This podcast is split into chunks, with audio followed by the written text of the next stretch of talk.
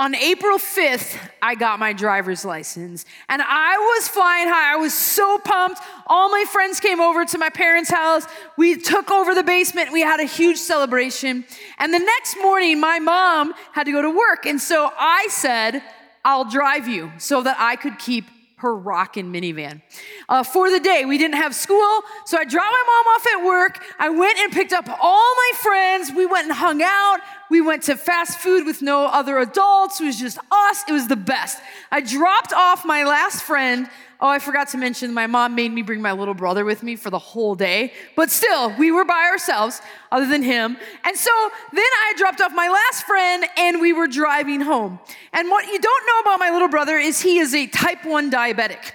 And so as I'm driving to the intersection of Oneida and Cormier, my little brother goes into a diabetic seizure riding shotgun. And so, if you don't know what that is, you like start shaking like uncontrollably, like a regular seizure. And what has to happen immediately is sugar has got to enter your bloodstream. And so, I'm, I'm at the light, and my brother's seizing right here, and I'm gonna turn left because if I turn left and then I turn in, I would be at McDonald's and I could get him food. And so, that's all I can think about. And I, the light is now, I'm waiting to turn left, and the light is now yellow. And I see a car, okay? And that car is a ways away, and I think to myself, the light's yellow. They're gonna stop. But they don't. And so I turn left and they gun it to make the light. They T bone my brother and I right there on less than 24 hours with my driver's license. I have totaled my mom's minivan. And I remember just the, the feeling of being overwhelmed. My dad showed up on the scene.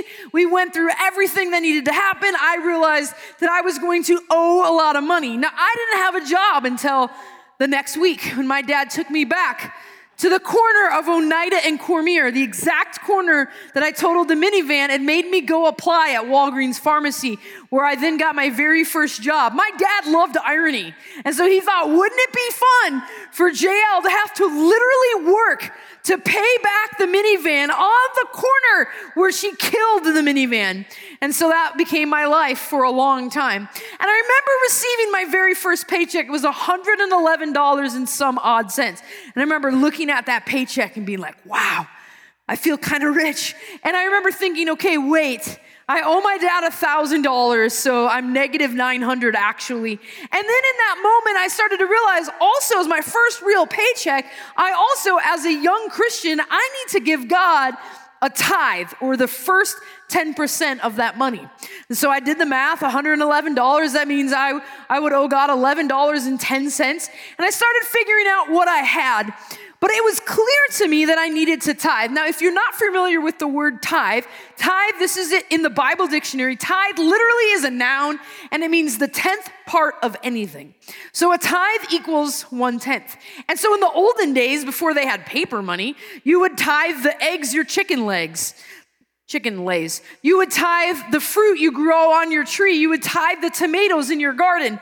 But in modern days, hopefully, for the most part, you get paid in money as you get a job. If you mow your grandma's lawn, you might get paid in cookies. I don't know. But in the end, a tithe is a tenth of everything you make. And the Bible says that the tithe actually, the tenth actually belongs to God. It is the Lord's. And here's what it says in the Bible in Leviticus 27 it says, a tithe, or a tenth, we learned, a tithe of everything from the land, whether grain from the soil or fruit from the trees, belongs to the Lord, and it is holy. So, in our terms, we no longer have grains that we're working for, but we have dollar bills, right? And the Bible's teaching us that one tenth, one out of every 10 of those dollars, is actually considered holy. It's considered sacred, and it belongs to God. It's not even ours. It's not yours. It's not mine. It actually belongs to God. And so, when I'm giving my tithe, I'm not actually giving a tithe, I'm returning the tithe to God. Imagine it this way you're at the grocery store, right? And you see up ahead of you this lady. And she is stressing out. She's holding like a baby carrier. She's trying to wrangle this toddler that's spazzing out. And she's got a couple bags of groceries and she's gonna go home for dinner. And her toddler's grabbing at her purse. And out of her purse falls a wad of money. Now, you've clearly seen she's about five feet in front of you. You clearly saw the money fall out of her purse. So you pick up the money. What do you do? you return it to her because you're not a jerk, right? You saw that it's this poor mother in total crisis. That might be her food money. So you're not gonna you're not gonna pick up that money and think, yeah, I have this money. I'm I'm gonna go buy a new PS2 game. I don't know. You're not gonna pick up PS2. Who buys PS2 games? you download them and it's PS5. Anyways, you pick up the wad of money. You never spend it in your mind. You don't think this is my money. Instantly, reflexively, you recognize you need to return it to this poor mom who lost it. And so you call out to her. You say, Hey, lady, I found your money. And you run up to her and you give it to her. You feel a little good that you've given her her money back, but also at the same time, you knew it was not yours to give or yours to keep. It was, you, it was to return. Now, say you see when you get to that money that those kids are not being fed, they're not being cared for. And maybe in your own heart, you, you start to feel like, wow, not only do I want to return this money that I found, I want to. I want to give some money to her. She's clearly struggling. You open up your wallet and you pull out a $20 bill and you add it to the money that has fallen on the ground. Now, have you given? Yes, you've returned and you've given. So the tithe, the first tenth, that's not ours to give, that's to return. An offering, the Bible says, is what we give on top of what we return. And that's kind of how we know. Now, you might be thinking, JL, it's awkward to talk about money here at 4640. Like, it's uncomfortable. I don't even have that much money. Why do you want my money? Why do you want to talk about money? And so I've wrestled with this as the lead pastor in 4640, thinking about should we talk about tithing? And we haven't in several years. But then I remembered when I started tithing, and I started tithing at 15 years of age, at my very first, before my very first real job, Walgreens, but when I was babysitting and all that. And I heard a sermon by a pastor, and he stood up, he was a guest speaker, and he stood up at my Catholic church where I was going to church at the time, and he announced that if you give to God 2% of your money, that God will bless you and be happy. And I remember hearing that at age 15 and being like, that is untrue. That's a lie. And so I went up to that pastor afterwards at all of 15 years old and I said, You, you are lying to the people. You're telling them that if they give 2% of their money to God, that God will bless them and protect their money and be pleased with it. And that is untrue. And that important guest speaker at my church looked at me and said, You're right. I was afraid to tell the truth, and so I lied. Don't you ever do it. And so, as I've been thinking about this sermon, I've thought, am I only saying this? Are they going to look at me and say, JL, you're just saying that because you're a pastor? Maybe you're going to get a raise because you say something like this? All of those things are untrue. This has nothing to do with that. It has to do with the fact that I believe that giving a tenth, returning a tenth of your money to God will cause you to be blessed and prosperous all of your life. And I want that for you. And so that's why I'm talking about it, not because it's my job. So here's what I want you to understand. Let's say that your money that you earn, you get we have 10, 10 bucks, okay? So maybe you went and mowed your grandma's lawn, she hooked you up with $10, and so there's your money right there. And that money is now, you recognize now that you've learned about the idea of a tithe, the tithe of your $10 is one dollar, right? So this is your tithe, okay? This dollar belongs to the Lord. And so you should return it to God. You should bring it to church, um, and you should somehow figure out how to get it to God. But let's just say you don't. Let's say you're tempted to take God's money and hide it in the middle of your own money. You shove that money that belongs to the Lord that you know should be returned to Him, and you shove it in your own money. Here's the truth God's money will be consumed by the kingdom work. It will be burned up by God's principles. And so if you take that $1 bill that belongs to God or the tithe and you put it amongst your own money, all that you have will end up consumed. All that you have will be burned up because you cannot separate what is holy from sacred when God sends the consuming fire upon it. It's unfortunate, right? But have you ever looked at your have you ever looked at your money and thought to yourself, I don't have enough. I don't even know what I spend my money on. It certainly wasn't PS2 games. I don't know where all my money went, right? And so at the end of the day, you're looking at your money, you're like, where did it go? Perhaps where it went is it got consumed. It, it became consumed because God says his dollar, his tenth, is, is destined to be consumed or burned up in the kingdom work of God. And we're going to talk about what that means. But let's imagine that you actually took the tithe and you separated it out to be burned up in the kingdom work of God. Instead of hiding it amongst your own money, you actually separated it out. Then it, it, would burn over here, right? It would be completely separate. It would burn up without affecting your resources at all. And so that's what you have to decide. Like, are you gonna take the tithe and are you gonna hide it and act like this is mine? God's never gonna notice the difference? Or are you gonna separate it out from your own resources and allow it to be consumed in the kingdom work of God? That's, that's a slow burn over there. It's real slow. Should have put more lighter fluid on that. Okay, Malachi 3 in the Bible, beginning in verse 8, it says this Return to me, and I will return to you, says the Lord Almighty. But you ask, How are we to return? And this is God's response. He says, Will a mere mortal rob God? Yet you rob me. But you ask, How, how are we robbing you? In tithes and offerings. You are under a curse, your whole nation, because you are robbing me.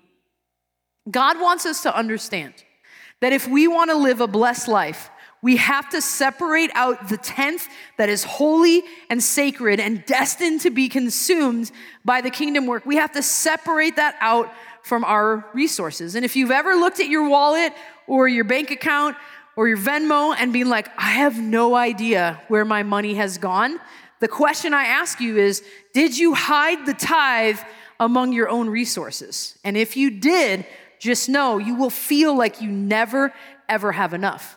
But if you separate out the tithe, you'll be able to be blessed and protected in some pretty cool ways that we're gonna get into in a few minutes. People wonder what, what happens to the money that's given to the local church? Where does it go? And how is it spent? And there are several instructions that we can find in the Bible about what is the purpose and how is the tithe spent. So when you give money to 4640's offering drop boxes or you give money to Fellowship Church or any local church, what you're doing is you're helping pay the expenses of the gospel being preached. You're saying, it matters to me that people all over the world and in my local community hear about Jesus. It matters to me, so I'm gonna help pay the bills to keep the lights on, to make sure the gospel is preached to all people around the world. So, here at Fellowship Church, for example, we pay our own bills to preach the gospel right here in Mesa County with tithes. We also pay with tithe, we pay the bills of other churches. There's, there's churches around the world that Fellowship Church sponsors and gets behind, and some of the tithe money goes to that. Another purpose of the tithe money is that it actually goes to support the poor among us. So there are poor people within our church family that we bless and help provide for, provide resources for single moms, and also around the world. So, if you've never heard, there's a mission called Convoy of Hope, and we write them a check every single week. And the idea of Convoy of Hope is they go wherever the latest crisis is and they connect with local people there and they start ministering to the needs. So when a hurricane hits, they go to that town, say Houston a couple years ago, devastated by a hurricane.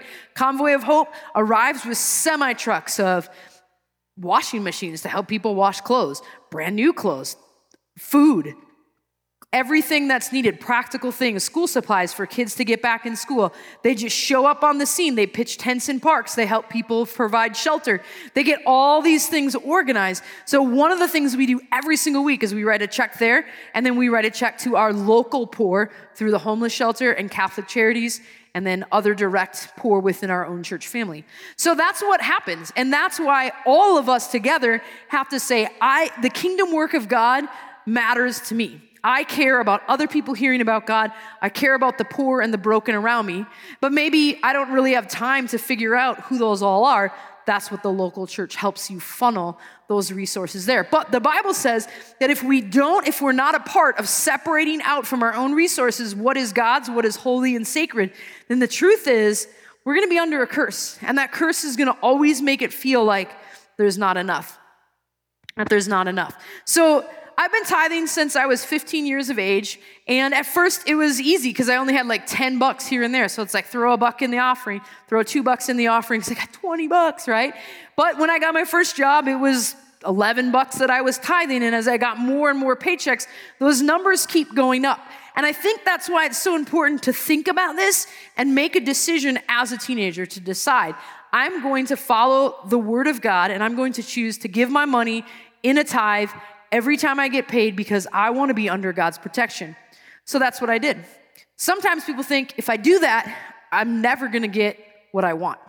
But as a teenager, what I wanted the most was a car, right? How many of you are saving for a car, hoping for a car, dreaming of a car, currently driving a car that you want to upgrade, right? Like we all want, or maybe a truck, right? But we're all kind of saving for that in this, this season of our life. So at 15, I started tithing. That was my biggest desire that I, that I wanted God to like, uh, somehow I need to get enough money for a car. I'm gonna tell you something that's kind of crazy, and I don't know if you become a tither, I don't know how God will choose to bless you. There's all different ways, but what God did for me is I was outright given my very first car. I was also given my free and clear, my second car, my third car, my fourth car, my fifth car, and my sixth car. Six cars in a row were just given to me. And the first one was sketchy, I'm not gonna lie. But the last one was, was a two year old Jeep Wrangler.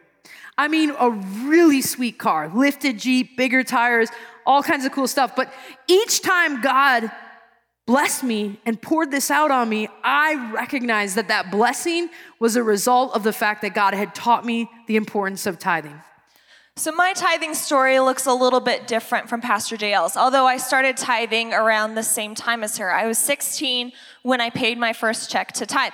Now, it was different because JL did it out of the goodness of her heart. She was being obedient to the Lord. I was forced. I was dragged kicking and screaming to tithe out of my first paycheck. Now, when this happened, my dad was really, really encouraging. He was the one that was kind of forcing me. But up until that point, I had a pretty bad attitude about it. And so the whole story starts in September of 2014. I was a junior and I had been 16 for one month. I had had my license for one month and I had gotten to drive my car for one month. Then, exactly on that day, something happened that taught me a lesson that I would continue to learn for the rest of my life. I was 16 years old. I was at the Junction Fruita game, okay? Uh, Fruita won, by the way. I'm just, I'm just saying that did happen. Uh, it was my it was my junior year, and I was driving home from the football game.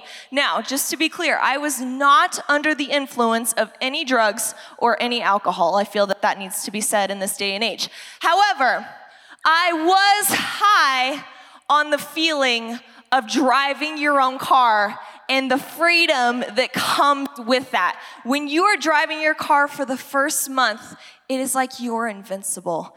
It is like you are on top of the world. You don't have your mother next to you telling you what speed limit to go, grabbing the crap bar, or braking for you. It's the best feeling in the world. So I'm driving home from this football game. I'm a junior.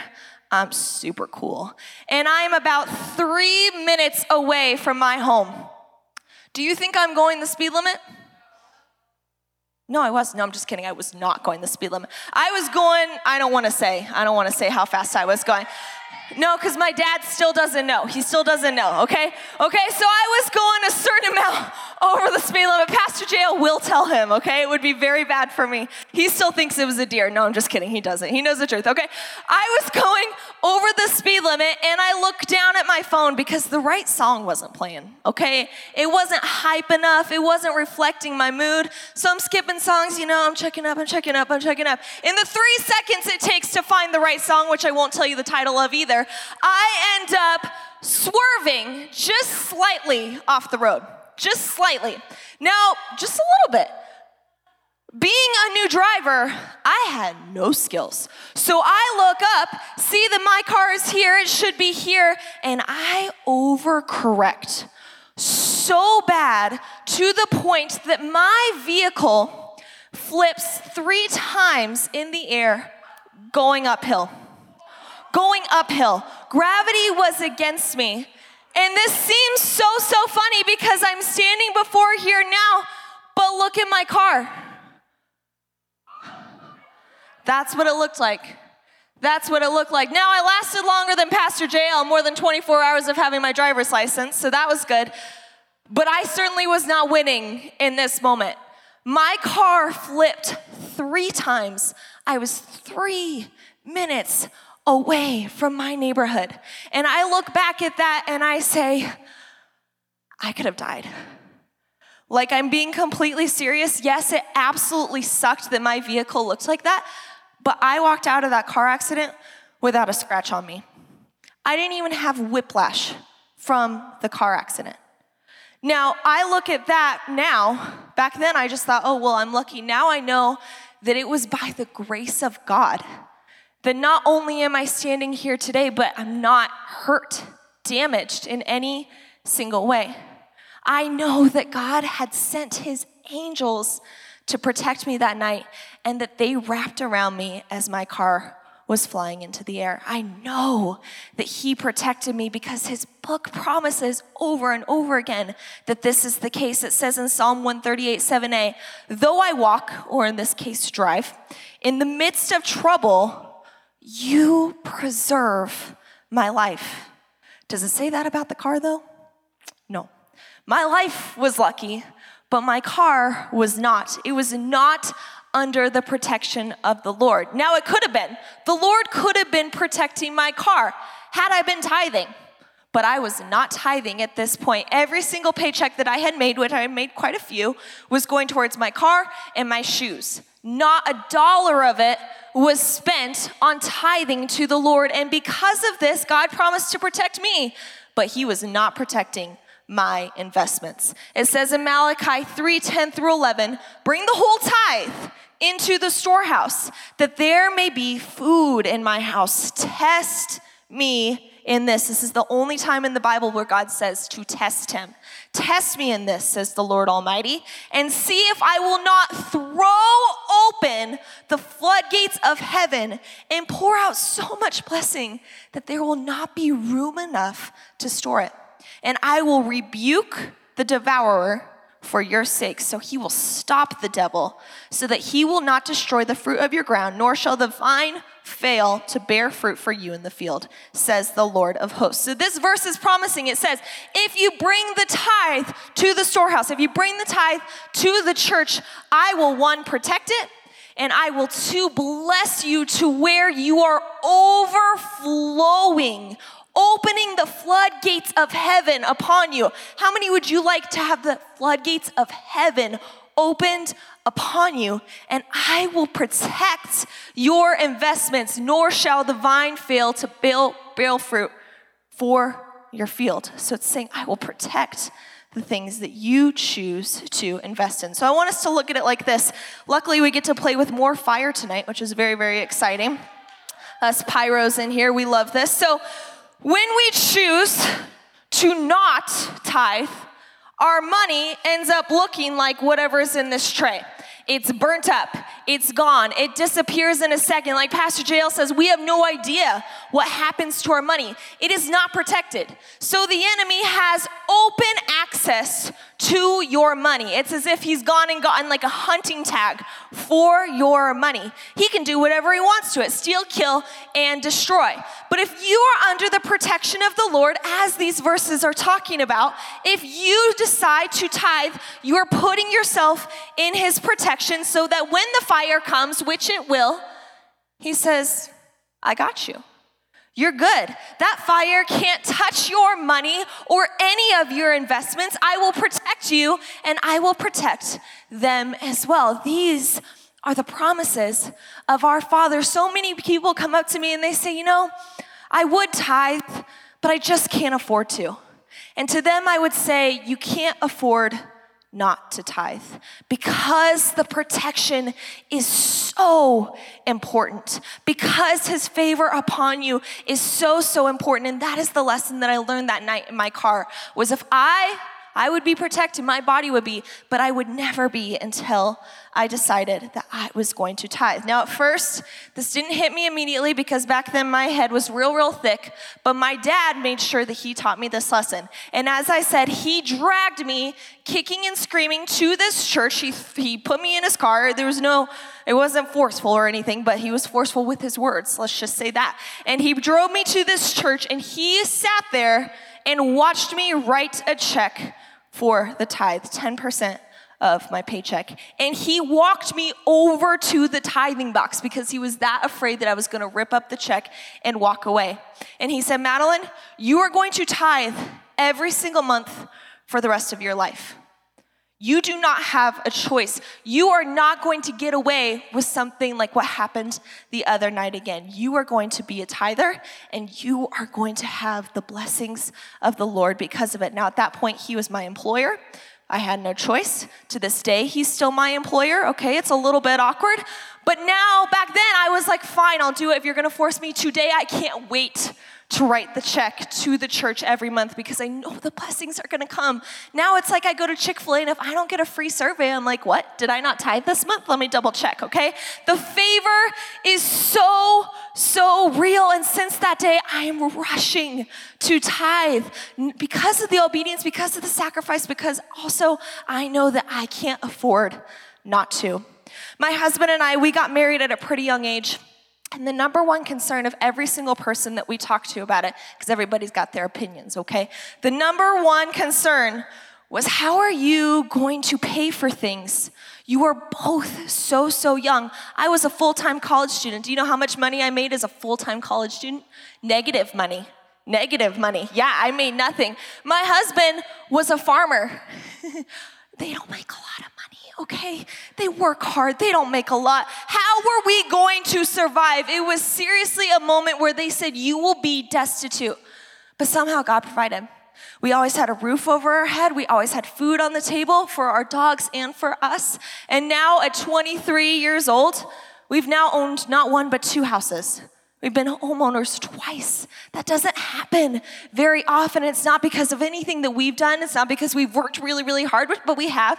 But it's because of the protection and the favor of God is upon our lives. We are not only surviving, we are thriving. And that's because of the Lord. It says in Luke 6 38, give and you will receive. Your gift will return to you in full, pressed down, shaken together for to make room for more, running over, poured into your lap. The amount you give will determine the amount you get back. So give, give, and you will receive. Give with a grateful heart because it says right there the amount that you give determines the amount that you will get back. You guys, you can't afford not to.